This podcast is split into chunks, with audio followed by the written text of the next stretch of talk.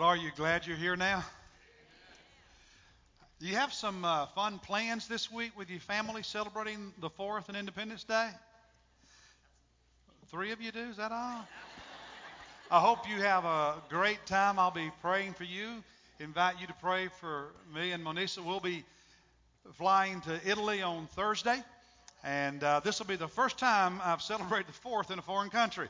So I'll be in Italy on July 4, and um, looking forward to that trip. As most of you know, our daughter, uh, her husband is in the Air Force, and they're stationed at Aviano Air Force Base in northern Italy. And just any any time now, our second grandchild is being born, so we're looking forward to being with them and that grandbaby and seeing some of the tourist sites as well.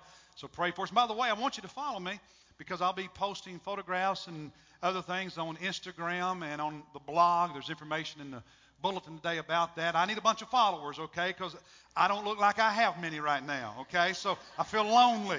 I need a whole bunch of followers, okay? Follow me on Instagram, and if you don't have it, download it and uh, start following. I'll keep you updated. I'm sure I'll post a few pictures of that grandbaby when we see her as well. Now, one of the things I do when I travel is I, especially in the summer, I wear T-shirts, and I like T-shirts that say something. I don't like just blank ones. You know, that's just to work in the yard and get dirty. But when you travel, you want to say something. So one of the T-shirts I'll be taking with me to Italy because you know you need to know who you are and be proud of it. And so this is one of the T-shirts I'll be taking and wearing in Italy. Yeah, I'll wear my colors. Now I have to also tell you, and, and for those of you who know me well, this one won't surprise you. But I'm also going to be wearing this T-shirt over there in Italy. Yeah, go big blue. Yeah, I'm going to wear this in Rome. But another T-shirt that I'll wear that shows my colors is this one, and it says, "My lifeguard walks on water."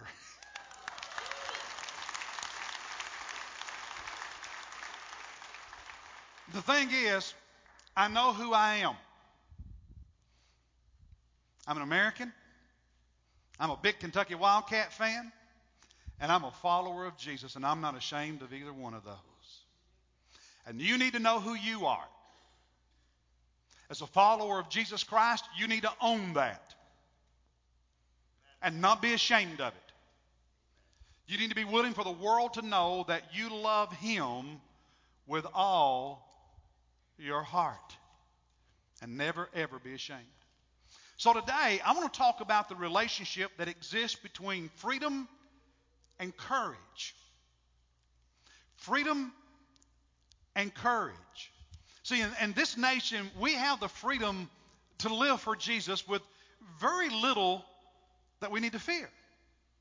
But we're not always courageous. We're not always bold in our faith. See, the relationship between freedom and courage is such that there is no freedom without courage. And without courage, we won't do the right thing with the freedom that we may actually have.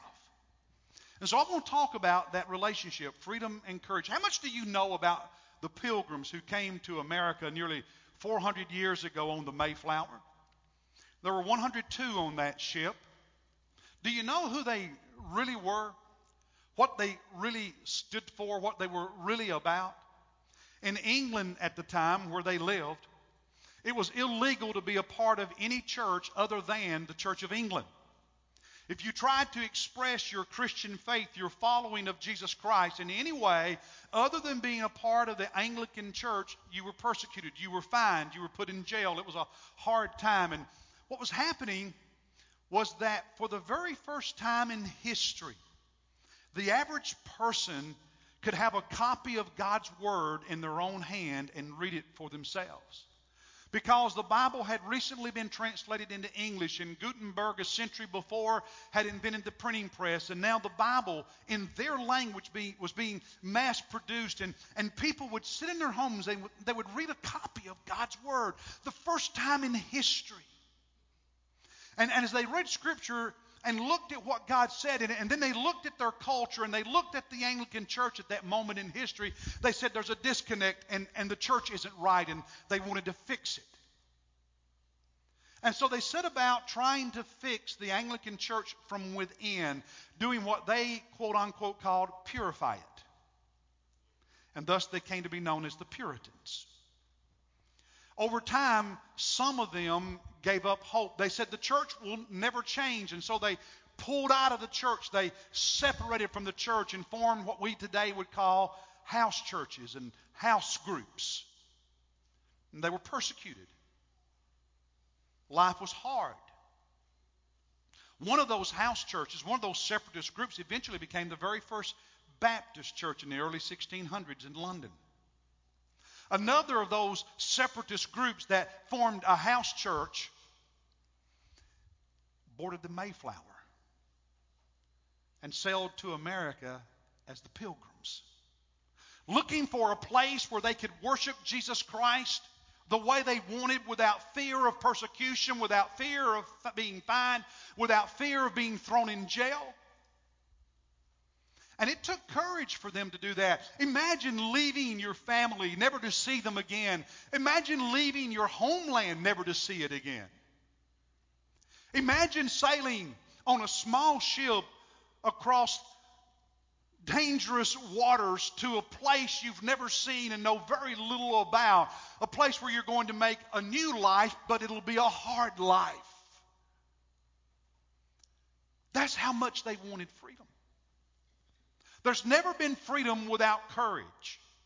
The courage to make the right decisions, the courage to do the right thing even when it's the hard thing. Courage and freedom go together. And the very beginning of this nation, the very beginning, is built on the foundation of people who wanted freedom, especially the freedom to worship Jesus the way they wanted to without anybody giving them trouble because of it. So, today, for a few moments, I want to talk about freedom and courage. I want us to, to, to look at freedom's past, at freedom yesterday, and also think about freedom in our time, freedom in this day. In 1776, when those delegates gathered in Philadelphia at the Second Continental Congress voted final approval of what we today call the Declaration of Independence. They were doing something courageous because what they did was a crime. And when they publicly read the Declaration for the first time in the streets of Philadelphia, there was shouting, cannons fired, and church bells rang into the night. But the British said you're committing a crime. The first battle of the American Revolution was at Lexington and then later that day, Concord. And the story, the Battle of Lexington, is that the British knew this fever for independence was growing and they wanted to squash it by arresting and persecuting its leaders. And so the British Army in Boston determined they would go to Lexington early one morning and arrest Sam Adams and John Hancock, two of the colonial leaders, but the colonialists got word of what was up. And so they summoned the American militia, and 70 men gathered early that morning in Lexington facing hundreds of British soldiers, and they lost that battle. The British advanced toward Concord, and by then other militia joined the battle and they stopped the advance of the British, and the war was on. But what you may not know about that story is that the evening before the Battle of Lexington, Sam Adams and John Hancock, those two patriots, gathered in the home of a preacher. Because many of the leading proponents of freedom in those days were the preachers in the pulpits of the colonies.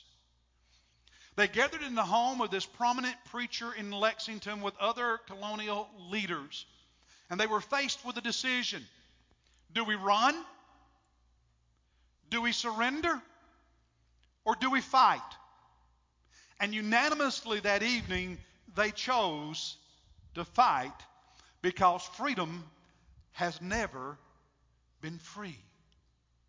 There's always been a price to pay for it.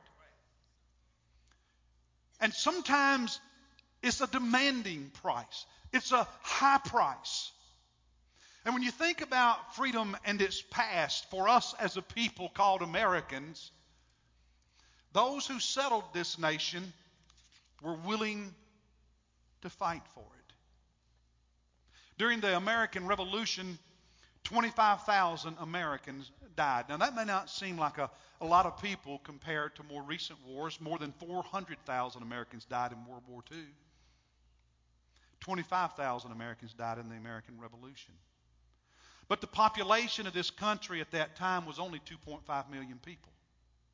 That means that 1% of the people in America died during the revolution to win our freedom. To put that in perspective, it would be the same as today America being in a war and 3 million of us dying. The population of our South Carolina is about 4.7 million. Can you imagine if 3 million of the 4.7 million people in this state died? That 3 million is more than all the people who live in Iowa, more than all the people who live in Arkansas, more than all the people combined who live in several of our small states. Those who gave us freedom in the beginning of this nation's history paid a very heavy price. They were willing to fight for it and they were willing to die for it. And in the years since, countless thousands of American soldiers have died. So you could be here today without being afraid. They were willing to fight for it. Soldiers have been willing to die for it. The last major battle of the Second World War in the Pacific was Okinawa. It was also the bloodiest battle in the Pacific about 14,000 American soldiers died in the fight with Japan. Our soldiers are not buried on that island, they're buried elsewhere. But on Okinawa, there is a memorial with stone tablets, and on those stone tablets are, is, are, are, in, are, are the names of all those soldiers who died in that battle. And there's a sign which reads, We gave our todays in order that you might have your tomorrows. And the reason I wanted to share with you this brief history lesson, Freedom Yesterday, is that sometimes we begin taking it for granted because we forget that it wasn't free. It's never been free. It never will be free. And all the critics who think this country is so horrible need to remember that it's these who died so that they can be free to say some really crazy stuff sometimes. Freedom's not free. And we don't need to take it for granted. But what about freedom today? What about us? What about freedom in today's world. You and I in America enjoy so much. But there are many followers of Jesus Christ in this world today whose lives are radically different. The freedom we take for granted is something that they struggle to even imagine because they've never experienced it. I've been asking you for the last several weeks to pray for Meriam Ibrahim, the, the Christian in Sudan who was pregnant with her second child when she was arrested and convicted by an Islamic court of apostasy for simply being a Christian. Sentenced to execution by hanging, sentenced to be flogged, and she gave birth to her child while in prison. And what you may not know about that birth is she gave birth with chains attached to both her ankles. Now, recently, most of you know this that a higher court overturned the decision to execute her and released her. She, her husband, two children were at the airport seeking to come to America, and they were arrested again. And they've been charged with using the incorrect papers forged papers to leave the country. And they were held for 24 hours and only released after someone was willing to be a guarantor that if they left the country, that person would take their punishment. The U.S. Embassy's been helping them, and now they're in hiding. They've been released, but they can't leave the country because she's facing another crime, another charge. That's her life as a follower of Christ. But not only her, so many others in that part of the world. Stories whose people whose stories will never be known except in heaven and by their loved ones.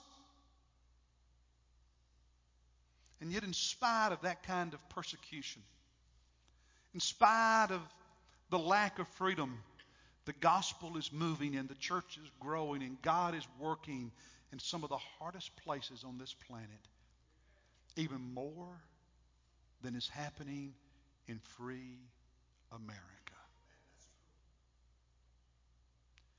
In Laos, small village in recent months, several families have come to faith in Jesus. Laos is a Buddhist country ruled by a communist dictator. And earlier, just about a week ago, an 80 some year old woman who had recently come to faith in Christ, and members of her family had come to faith in Christ, she died. But they would not allow her to be buried in the village cemetery unless her family recanted their faith in Jesus. In fact, they wouldn't allow her to have a Christian funeral, a Christian burial of any kind. And the body was lying there at the house. Time was passing, and you can imagine what was happening. And eventually, the communist soldiers and the Buddhist monks this week entered that house, arrested members of the family,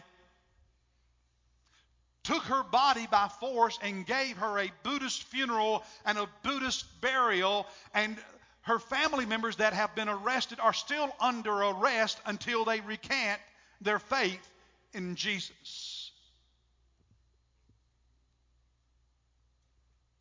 In recent months in China, 360 Christian churches have been completely or partially destroyed. Earlier this week, as the communist soldiers were lowering the cross from the steeple of one Christian church, members with broken hearts and tears flowing down their face stood on the outside watching that tragic scene and they began to sing a Christian hymn, a Chinese hymn. They began singing, Cross, Cross, be my glory forever. All my sins have been washed away by the blood of Jesus. Does that sound like followers of Jesus who are intimidated and ashamed to live for Him? Then why are so many of us embarrassed to bow our head at a restaurant and pray? Why so, are so many of us too embarrassed to talk to a neighbor or a co-worker or a relative about Jesus Christ?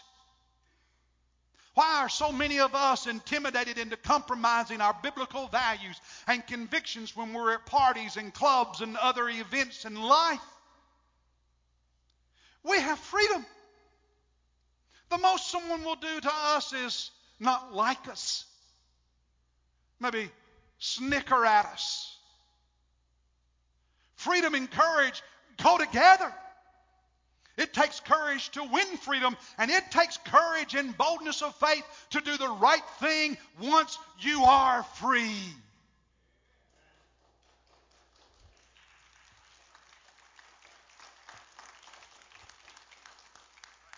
This past Tuesday in Egypt, a 29 year old Christian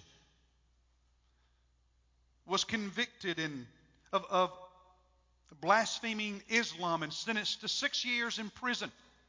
You know what he did? He was surfing the web. He was on his computer.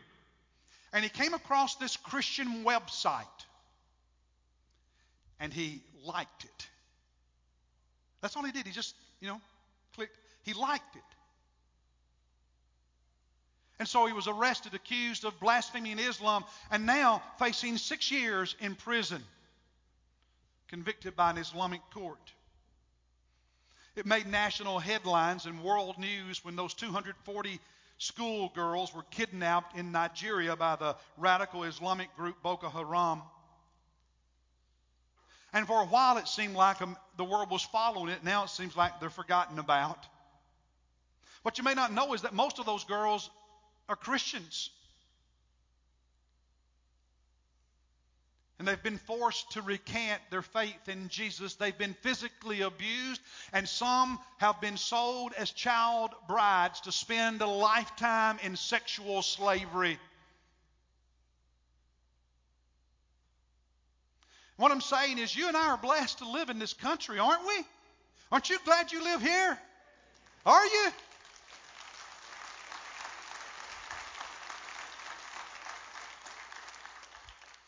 But do you have the faith? Do you have the boldness? Do you have the courage? Do you have the commitment as a follower of Jesus to do the right thing with the freedom you're thankful to have?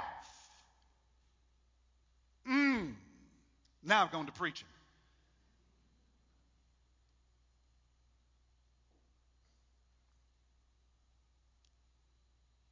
Are there those moments you're just a little bit ashamed? And so you sulk away and don't want anybody to know who you really are? You'll put away the t shirt that says, My lifeguard walks on water. We have the privilege of being free. We have the privilege of suffering very little, if any, persecution for our faith. And yet, my great fear and heartbreak is that as Americans who love Jesus, too many times, too many of us squander the freedom God has blessed us to have by being embarrassed and intimidated. Is that you? Is that perhaps you? Think back to 9 11, that tragic day. Many of us remember where we were and what we were doing when we first learned of those planes flying into the towers and the Pentagon.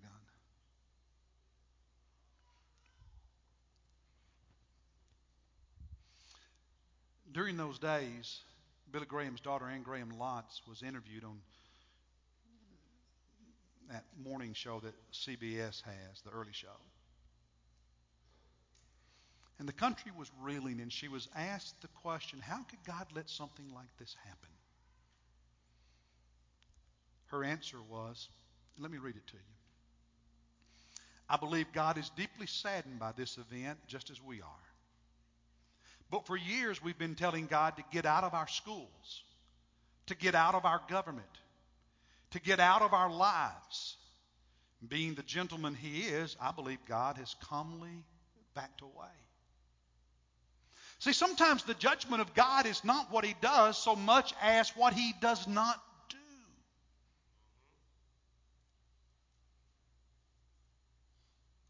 She continued by saying, How can we expect God to give us his blessing and his protection if we demand he leave us alone? How can you expect God to bless your life if you keep saying to God you don't have time for Him?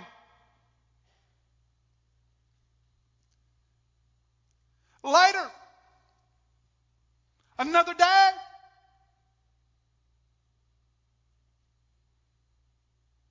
when God says, Today, if you hear His voice, do not harden your heart. What has God not done in your life?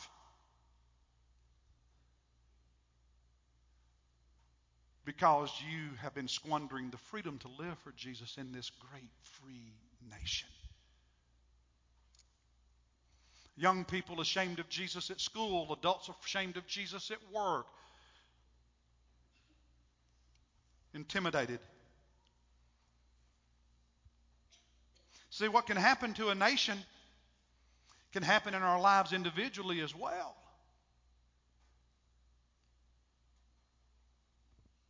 What did Jesus say about all of this?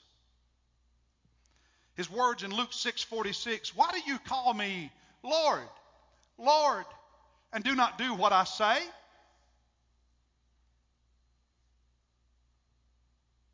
Given the history of freedom, given the condition of courageous men and women of faith who love Jesus around the world where it's not so easy as it is for us,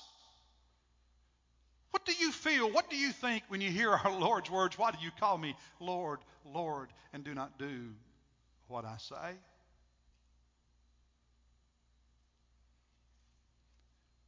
Luke 9:23 If anyone wishes to come after me he must deny himself, take up his cross daily and follow me. Whoever wishes to save his life will lose it. But whoever loses his life for my sake, he is the one who will save it. Given the backdrop of what we've talked about this morning, Jesus' words in Luke 9:26 when he said, "Whoever is ashamed of me and my words, the Son of Man will be ashamed of him when he comes in his glory and the glory of the Father and of the holy angels, talking about the second coming." And then finally, Luke chapter 12. Would you read that with me in unison? Read with me. Everyone who confesses me before men, the Son of Man will confess him also before the angels of God. But he who denies me before men will be denied before the angels of God. Now, in your own life, when you read those words, what does God say? Can I be honest a minute? There have been moments there have been moments in my life when I felt intimidation. I felt fear. There have been moments in my life when I backed away and didn't speak up. Have you ever had any moments like that? We all have them. The good news is that our Jesus is a forgiving Jesus. He forgave Peter. Right? But there's no forgiveness without repentance. without repentance. And here's the other thing there's a big difference in having an occasional moment where you feel a twinge of that and basically living, for the most part, like that. Big difference. So, does your life, does your lifestyle do your decisions, you're witnessing. Yeah, you're witnessing. Does it reflect someone who says, Thank you, Jesus, for freedom that I have in my relationship with you, and thank you for the freedom I have in this country, and I'm going to use it to share the gospel. I'm going to use it to expand the kingdom. I'm going to use it to do your work and to obey your word? Or does your life reflect someone who is squandering this blessed privilege, who is squandering this incredible freedom? What does your life reflect? And here's another question What do you want it to reflect? Will you have the boldness and the faith and the courage filled with the Holy Spirit of God to live as someone who's not ashamed, that your lifeguard walks on water, that you'll wear his colors in your actions and on your words, just like you wear the colors of Big Blue or the Gamecocks or the Tigers or any other school? Will you wear his colors in your daily life? Will you? We're free to do it. We're free to do it. Aren't we, choir? We're free to do it. You're free to do it. No reason to be intimidated. Don't squander your freedom. Live for the Lord. Live for the Lord. Live for the Lord. And don't you be ashamed of Him and don't you deny Him. You live for Him out there in this beautiful free country called America. All right? That's my sermon. Let's stand up for prayer.